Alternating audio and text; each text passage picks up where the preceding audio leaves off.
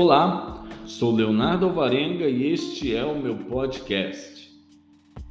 Esta série traz reflexões e meditações sobre o Evangelho de Jesus registrado por Mateus, Marcos, Lucas e João.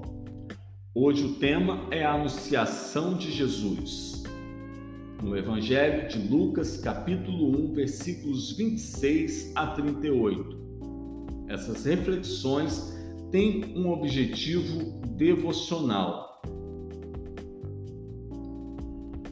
Deus não produz ferro em árvores, nem nos permite extrair madeiras de pedras. Tens de procurar hoje mesmo o médico. O problema da tua menstruação revira-te os miolos.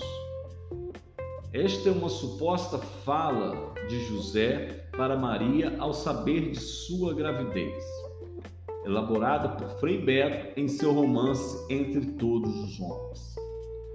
Também uma forma de ler o texto bíblico com o máximo de humanidade possível. Maria, essa força que nos alerta, era uma jovem comprometida em noivado com um carpinteiro chamado José. Eram pessoas simples e viviam na periferia de Jerusalém. Com a notícia da gravidez de Maria, José perdeu seu chão, ficou desnorteado. O que fazer agora com essa notícia sem pé nem cabeça? O que vão pensar de mim? Sabe-se que, pela lei de Moisés, o homem tem o direito de formalizar, junto aos escribas da sinagoga, denúncia pública contra a mulher por crime de adultério. Todo judeu que preza sua honra de macho aprende isso muito cedo. E para tal desonra, a lei é implacável sentença de morte por apedrejamento. E agora, José? A pergunta poética e existencial de Carlos Drummond de Andrade cai como luva. Para Maria também não foi fácil prometida a José em noivado, não poderia sequer sair de casa e nem falar com outro homem.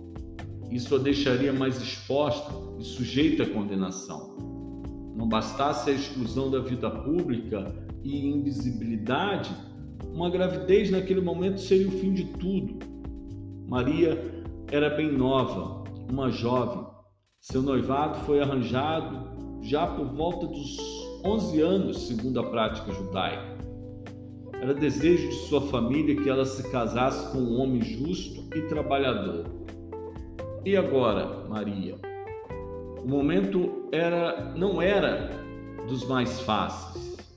Um misto de alegria e sofrimento, de fé e incertezas. Que graça é essa que traz tanta confusão? Afinal, Deus não é um Deus de confusão. Dizem que Deus escreve certo por linhas tortas. Mas há quem questione isso. O fato é que a narrativa de anunciação do nascimento de Jesus causou burburinhos e angústias que só podiam ser superadas pela fé. Faça-se em mim segundo a tua palavra, disse Maria ao anjo. Nada faz muito sentido. Maria era virgem, mas quantas antes não foram visitadas por um anjo em situações inadequadas, estéreis, de que Deus lhe daria um filho? O Senhor está contigo, disse o anjo a Maria. Além disso, o anjo também acrescentou: Não temas. O ato de fé é realizado por um ser finito, como Maria, eu e você mas também tem a participação de Deus, que rompe com os limites de nossa finitude. Assim, a fé engloba ao mesmo tempo certeza e incertezas. Maria ficou intrigada e pôs-se a pensar qual era o significado da saudação do anjo. Aceitar isso é um ato de coragem. Assumir a dúvida sincera pode ser o primeiro passo para uma fé corajosa. Não existe muita lógica na fé.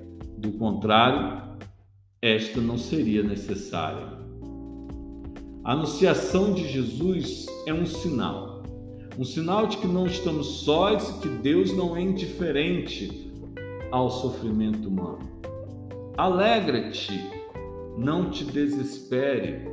O nome do anjo Gabriel significa Deus é forte. O nome Maria significa amada de Javé, ou Javé é o meu Senhor.